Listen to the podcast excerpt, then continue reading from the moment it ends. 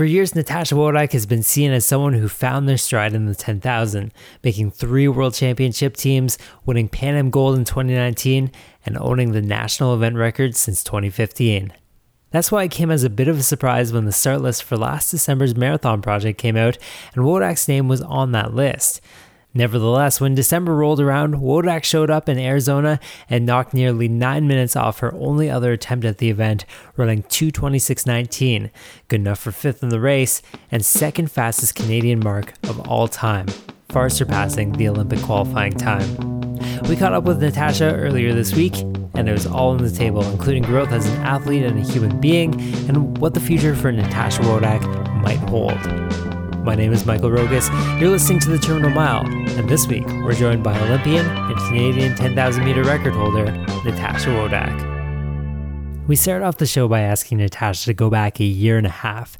When Rachel Cliff was the national record holder, the trials and the world championships had yet to be run, and asking her if she ever could have pictured a scenario where she would run a marathon and that marathon would displace Rachel's time, but only to become the second fastest Canadian of all time and becoming the fifth woman to score an Olympic qualifying performance, with potentially having even more ready to qualify.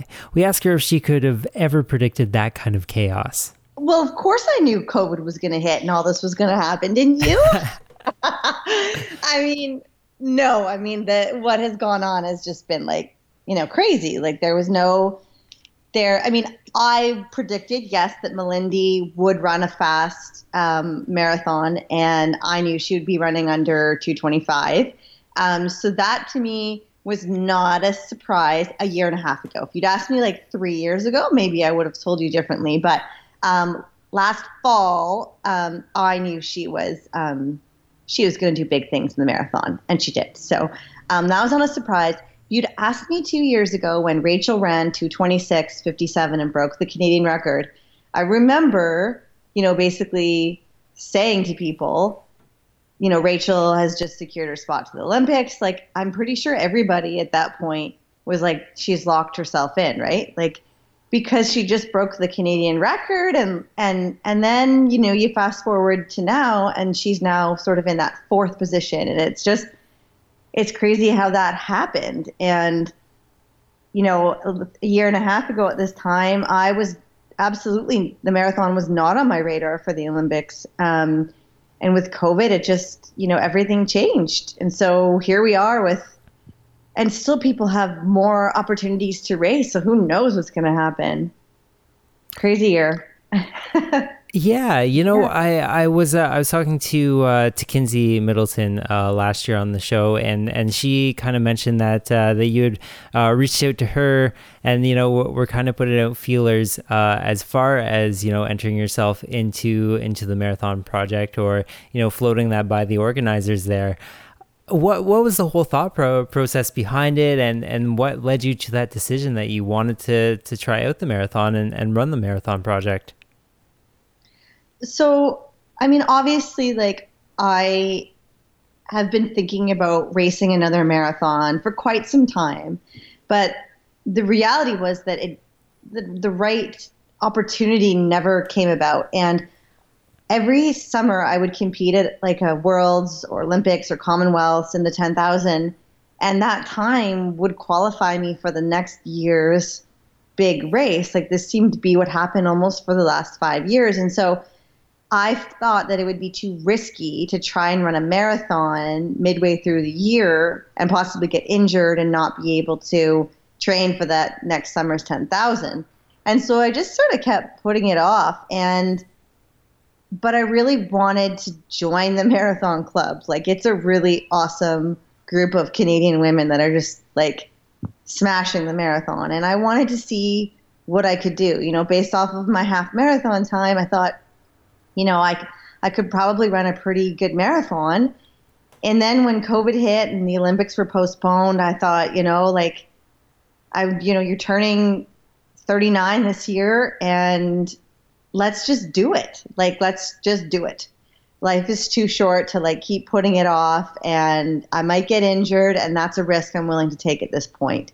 So we had said, let's look at possibly Houston in January or Tokyo in in February or March or something in Japan, and um, but then this came about. The marathon project came about in September. I found out, and it was 13 weeks.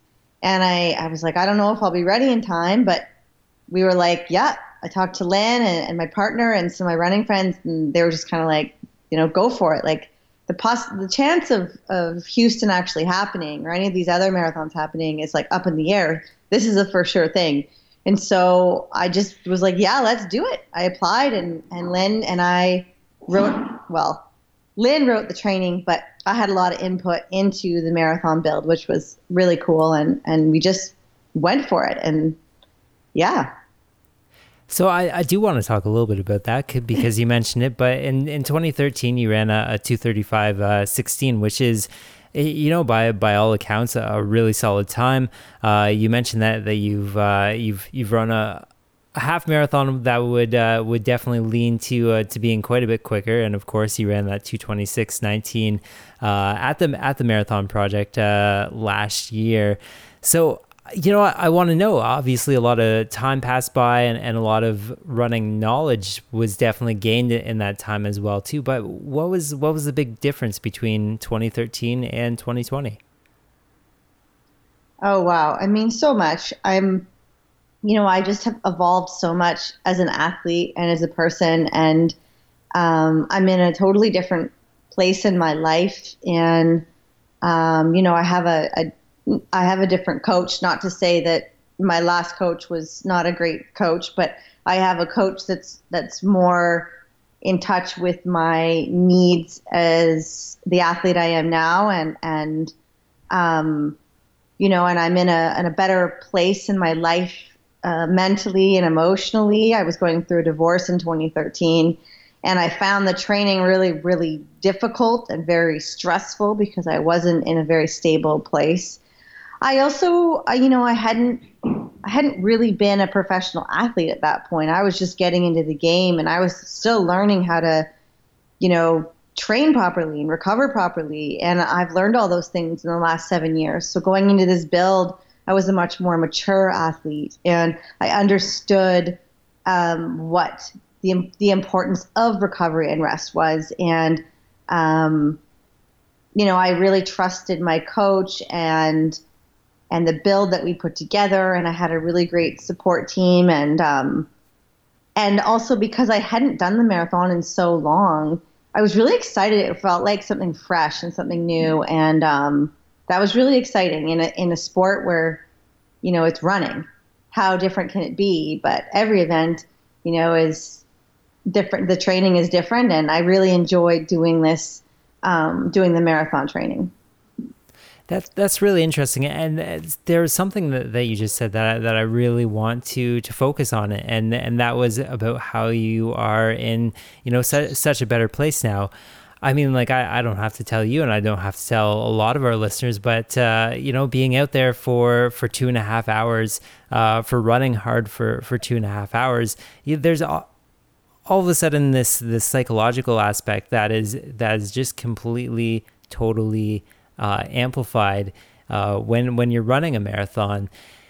Is how much do you think you know having having good mental health and and you know good stability before you know entering into an endeavor like that? How how much do you think that that really plays into the event? Oh, I mean, it's huge. Um, in the marathon, I, I feel like especially because you have so much time to to think, and um, if you let you know if, if you have a lot of negativity going on and those thoughts creep in your body's going to start to slow down. You're going to doubt yourself. And um, also like if if you're training and you're training full on for 12 weeks and you're exhausted and you're also going through an emotional battle or you're or you're just whatever it may be, something else is going on in your life that is causing you large amounts of anxiety or stress, that wears on your body as well. And, and you can't train to the level you need to train if you're dealing with these things. And so, I mean, if, if that's what's going on in your training, you're not going to get that result in the marathon. You know, you can try to be as tough as you want, but the truth is, mental strain causes, you know, for me physically, I ache sometimes when I'm dealing with things. You're not sleeping, those things. Um, you know, and there's also the aspect of the ment, like on the mental aspect is, sorry, is is really you have to, you know, work with if you need to um, a, a, sports psychologist and that can help you in those tough times of races where you may have that self-doubt and it gets really hard and and and you need to learn how to work through that and i feel like i'm fortunate over the last seven years to have you know been able to work on my mental toughness and and chat with sports psychologists and really um, work on that side because it's so much more than just the physical training. You really have to work on the mental toughness, which when the marathon got tough for me at 35K and, you know, my body started to break down, I really had to go to my head and I had to fight. I had to talk myself through it. And, and if I didn't have that fight in me, you know, I, I wouldn't have done the 226.19. All right, so so let's let's talk about that fifth overall, which uh, you know, taking a look at that field is uh, is is just uh, just wild and, and, such an accomplishment to to get fifth in there. But also the the two twenty six nineteen, uh, like we mentioned as well, number two uh, all time on the Canadian list as well. Not a whole lot of uh, camera time there though, uh, given uh, given what was was happening up front. So you know, I, I know a lot of us uh, were certainly watching it, but uh, but really really couldn't follow along with, with, your race. So so talk us through. you know what what happened in that race for you. Yeah, the footage wasn't very good from what I've heard, but I did have um, my friend's partner was there watching Ron, and he did a Instagram live on my on my account. I don't know if you caught any of that. Mm-hmm. So, but then my data stopped at 30k, so it shut off for anyone that was watching and wondered what happened. So, um, yeah, I mean, I was very lucky. I had two guys that were pacing what was supposed to be a 226 group, but there was no other women that went with the 226 group. So I ended up having uh, these two guys, Nick and Will, to myself, which was amazing. I was so fortunate. And I didn't know that going in. I just knew there was going to be a group. But, anyways, um, yeah, so I just stuck on them and I tried to shut my mind off as much as I could and, and save that save that mental um, part for later.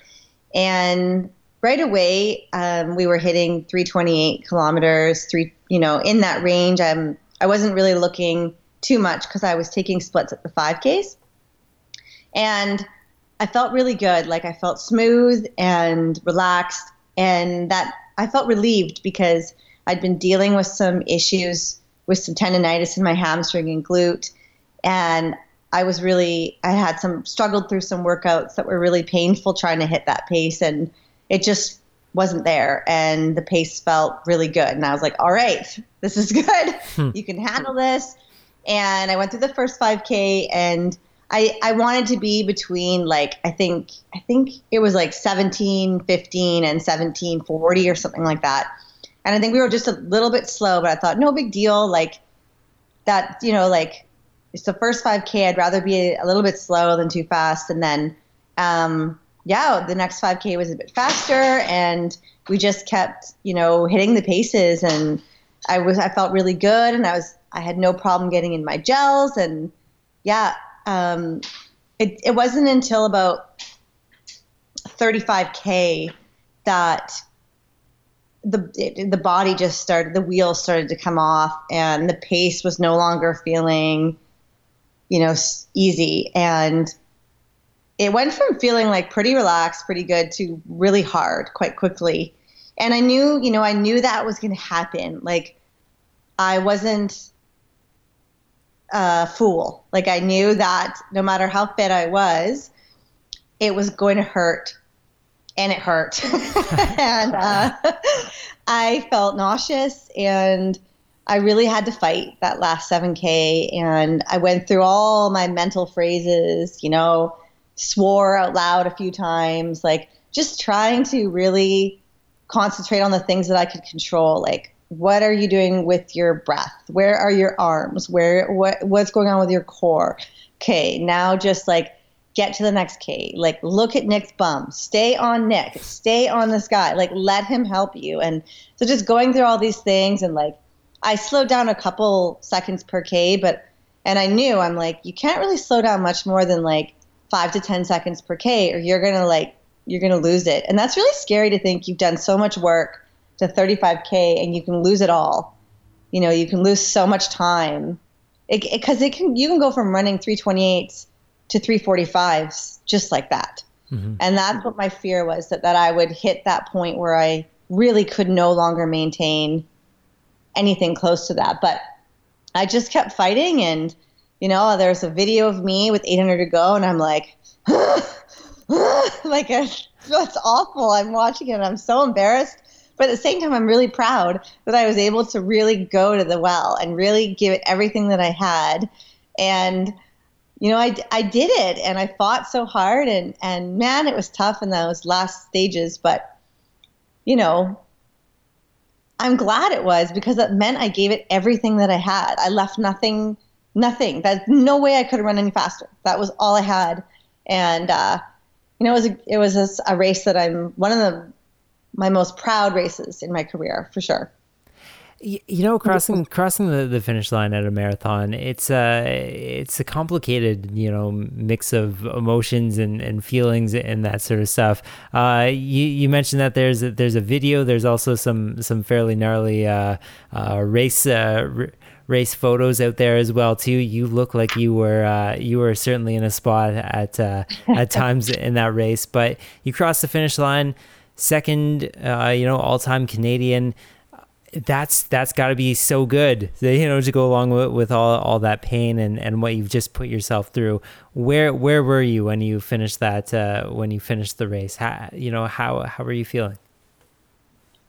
I mean it's really hard to put into words like even thinking about it right now um, just so grateful for for the opportunity to race and to get it done in this freaking year that's just been pretty much disaster like you know, it's just so many, you know, canceled races and and just sadness all around and and it's just been hard. It's been really hard and to get to do that and to get it done meant so much to me and still means so much to me and um, you know accomplishing a goal always that you set out to do and pushing to a new level is uh, I don't know, it's just awesome. Like it's been what's getting me through the last six weeks, you know, coming down from that's been hard, right? You always say don't let the highs get too high and the lows get too low.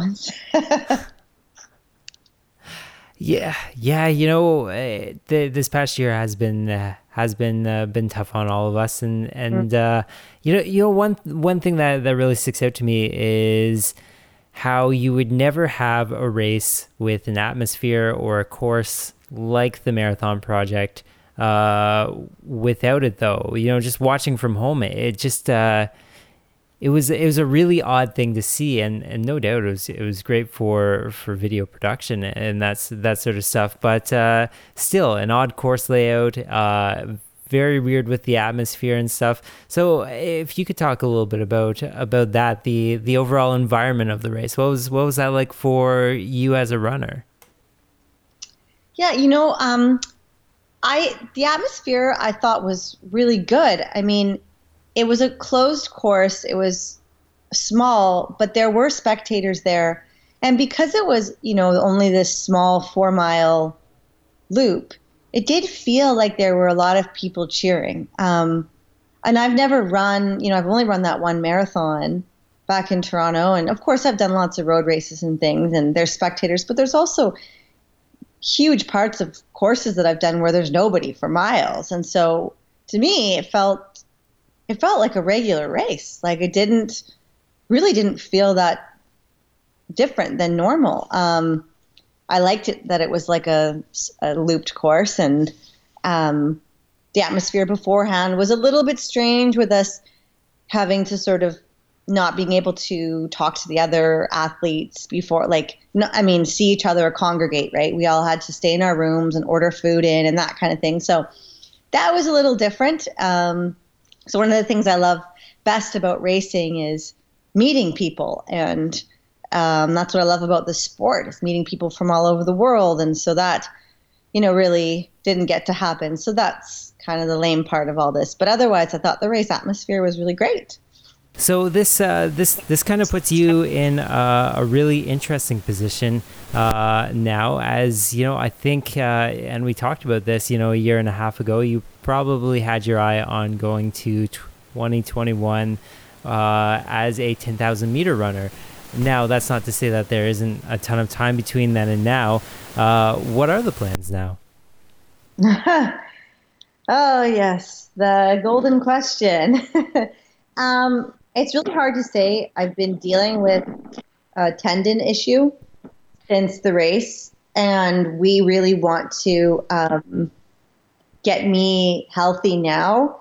And I don't want to rush it at all. Um, so I I'm only walk running at the moment, and I don't know when I'm going to be healthy enough to start work workouts. So it could be next week, it could be next month. Um, but I don't want to pre- put pressure on myself to run fast in early May, like let's say at Payton Jordan, if I'm not ready. Um, so I have no idea what's going to happen this spring, who's going to run what. Um, I mean, to be honest, like I would, I would love to be on that marathon team. I think it'd be a really special experience to run an Olympic marathon. And I have already run the 10,000 at the Olympics, so it'd be neat to be able to have said, or just to experience two different events. So I hope that I, you know, I get that opportunity. Um, I'm still going to try and run a fast 10,000, but I just don't know if, um, you know, with all the COVID uh, rules in place, like if I'll even get the opportunity to do that because coming home and having to self quarantine for 14 days in June or July doesn't make any sense, right? So we'll have to see. Uh, definitely, definitely. Yeah. All right, moving moving on to, to one last question. So I, I, I don't know if you caught it, but we had uh, we had Reid, Reid Coolsaet on our on our new animated show. People can check that out on uh, on YouTube, and uh, the we really tasked him with uh, with helping us determine who half of a Canadian marathoner's Mount Rushmore would be.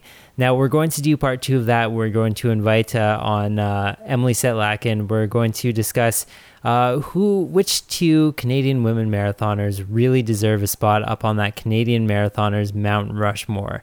I'm going to turn it over to you now. Who do you think? Which two Canadian women marathoners really deserve, you know, that that uh, that immortality, that uh, that that spot up on the mountain? Oh, that is a tough question. Um, I have a few names popping in into my head for many different reasons. Um, you know what? I'm I'm going to go with with what my kind of my heart and my gut says, and I'll have to go with Lanni Marchant. I think you know, paved the way back when a lot of women weren't running fast marathons. Lanni started that trend and she broke the Canadian record that had sat for what was it, 28 years? Mm-hmm. Something like that back in uh, in 2013. And she went on to compete at the Olympics with Krista DuChene. She did that double. Um, you know, I think that when she ran that Canadian record, and then you know went on at the Olympics. It inspired a lot of us to try and run faster, and I know myself. I was very inspired by her. I still am. She continues to fight after being injured on and off for the last four years, and she continues to um, go, get after it and never give up. And I think that's very inspiring. But I think that what she did in the marathon for women is definitely um, iconic. So she would be my number one. Now, number two is hard because I'm t- I'm I have Malindi who I'm thinking of because you know, she set that Canadian record and just absolutely, you know, really brought it down to a new level um, in Canada.